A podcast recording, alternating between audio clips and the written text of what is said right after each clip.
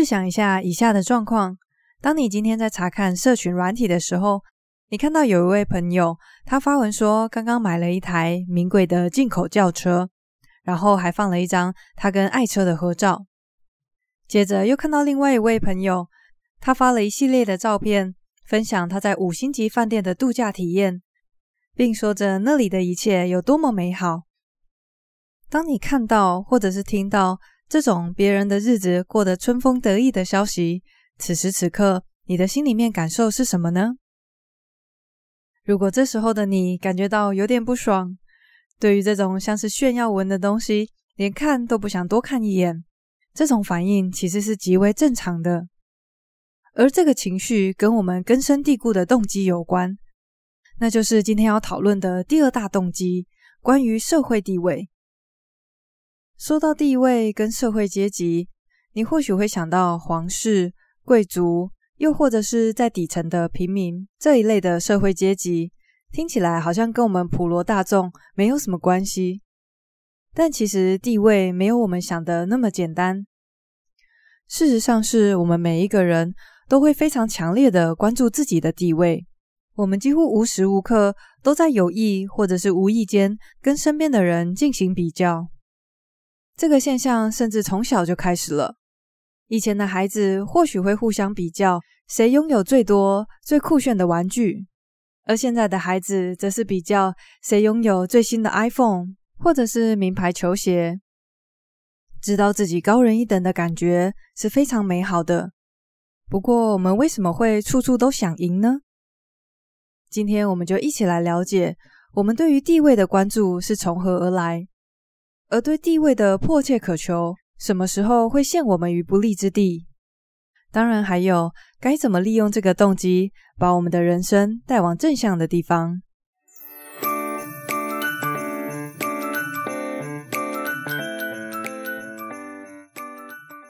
还记得这本书所讨论的三大动机，背后都有着相同的目标吗？没错，就是生存跟繁衍。社会地位之所以存在，也是因为这个制度会有利于个体还有整个物种的生存。在黑猩猩的社会里，有着较高的地位，意味着拥有较多的资源、食物以及配偶。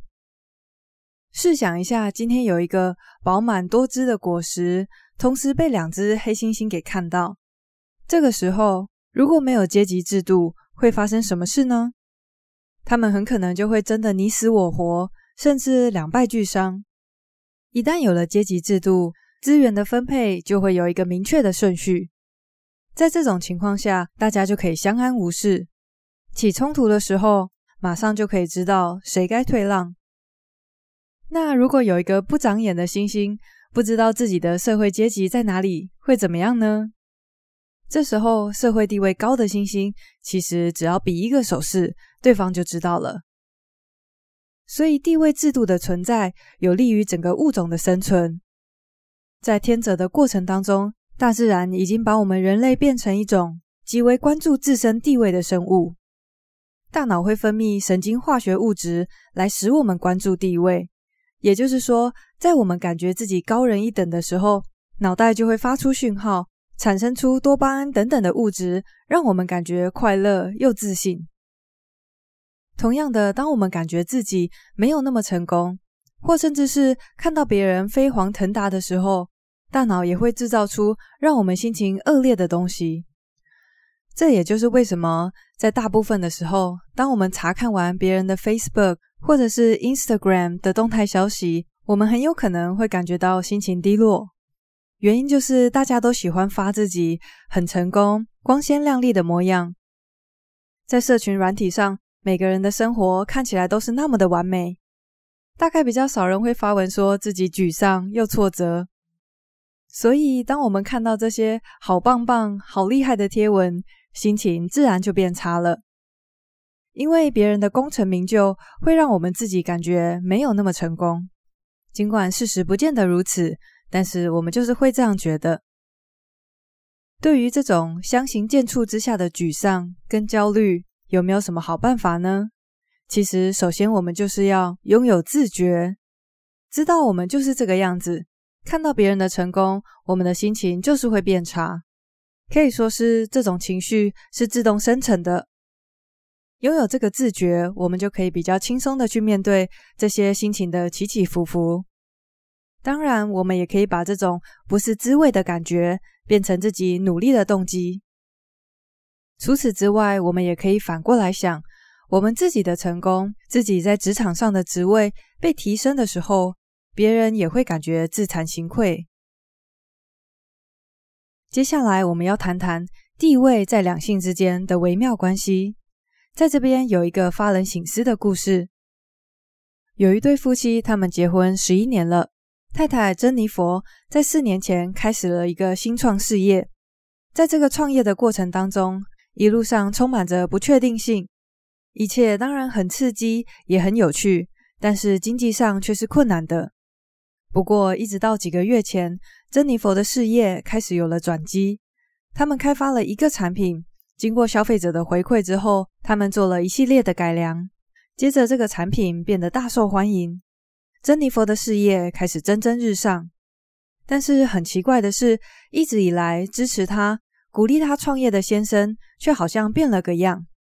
这几个月，他们异常频繁的争吵，他的先生老是抱怨东、抱怨西，以前温柔的样子，这几个月不知道到哪里去了。故事说到这边，我想大家在听完前面对于地位的解释以后，应该马上就知道。这个故事里面发生了什么事情？也就是这几个月来，太太的成功让先生感觉自己被比下去了，至少在他眼中看来是如此。是的，即使是在一个家庭里面，夫妻之间也会互相比较。研究指出，地位的不平等对于一段婚姻的维系是一个非常危险的因子。我们都需要感觉自己有贡献。也就是在这段婚姻上面的参与度必须大致平等。虽然收入跟参与的程度并不能完全画上等号，但是婚姻当中不平等的收入的确是会影响到这段关系的。在一个研究当中，研究人员想要知道收入跟不忠之间的关联性，结果发现，在经济上处于依附地位的那一方，也就是收入比较低的那一方。不论男女，都有更高的机会出轨，尤其是男性。对于这一点，研究人员的解释是，在不平等的地位当中，男性在自己的配偶面前会不自觉地感觉没有尊严，感觉地位低落，所以出轨变成一个手段，来远离或者是惩罚那些让他们变得没有男子气概的原配。这个也是在强调，男生就应该要赚钱养家，就应该要有男子气概，这个刻板印象的一个负面影响。当一个男生越有这种刻板印象，那么他在寻找配偶的时候，就更倾向于寻找那种在经济上是比较弱势的女子。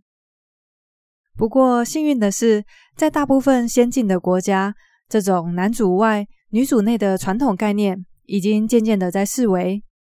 越来越多的地方都在强调男女平等，这个改变其实是值得我们乐观以待的。总而言之，地位或者说对家庭的贡献，也深深的影响我们和配偶之间的关系。我们除了对不平等的地位所带来的情绪起伏要有自觉以外，作者更强调的是关系的修复。一段关系其实会在和谐、不和谐以及修复期。这三个状态中循环，学会正确争吵固然很重要，但是也一定要记得争吵后为修复关系做出努力。如此一来，一段情感才更有机会走得长久。接着来谈谈，当我们在判断一个人的身份地位时，会根据哪些东西呢？或许有头衔、影响力，还有口袋有多深。当然，这些都是很有效的判断方式，只不过这不是让人一眼就可以看出来的。所以，那些对于地位所带来的快乐有着强烈需求的人，自然的就会无所不用其极去追求身外之物。作者的一位朋友曾经租了一个办公室，在一个汽车修理厂旁边。他说到，那边修理还有保养的车子不乏一些名贵的轿车。通常我们看到这种一台要价数百万的名车，就会理所当然的认为，车主既然买得起，一定也有办法负担后续的修理跟保养。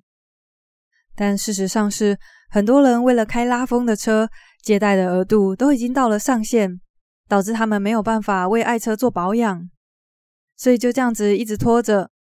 他说，很多开到修理厂的车，胎纹早就已经磨损殆尽。这一连串看似非常不理性的行为，其实都跟追逐地位有关。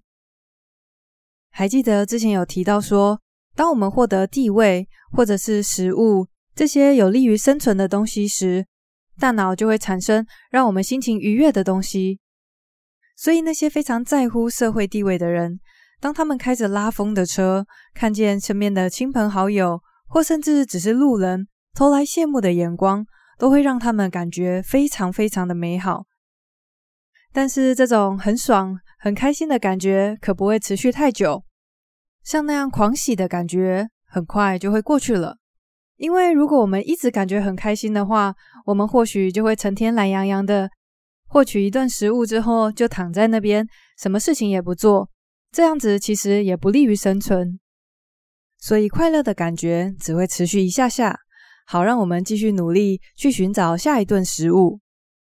如果我们没有注意到地位所带来的快乐效果一样是短暂的话，就很有可能像那些没有钱保养车子的车主一样，为了别人一时羡慕的眼光，落入一个比较令人担心的境况。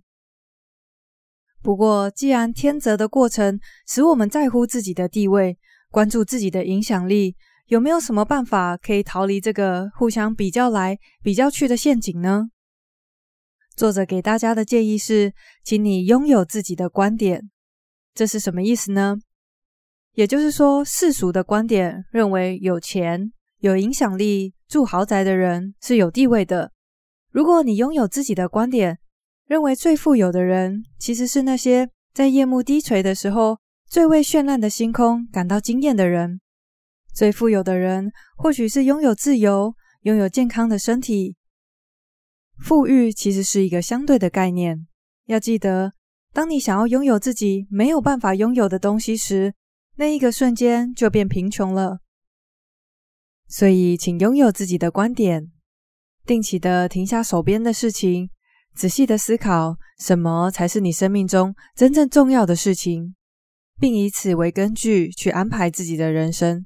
将时间花在自己真正喜欢的事情上，而不是盲目的去追求某些东西，只因为大家都想要拥有。除了拥有自己的观点以外，面对时常让人焦虑，但是却又无所不在的比较，我们一样可以保持自觉。前面所提到的自觉，是去觉察我们在看见别人成功时，自然而然生成的那种不是滋味的情绪，并且平静以待。而在这边的自觉，则是要对我们的消费动机自我觉察。当我买某样东西的时候，我是为了强调自己的社会地位吗？如果是的话，请注意，它带来的快乐效果将会是短暂的。借由厘清自己的消费动机，帮助我们在往后的日子里做出更理性的购买决策。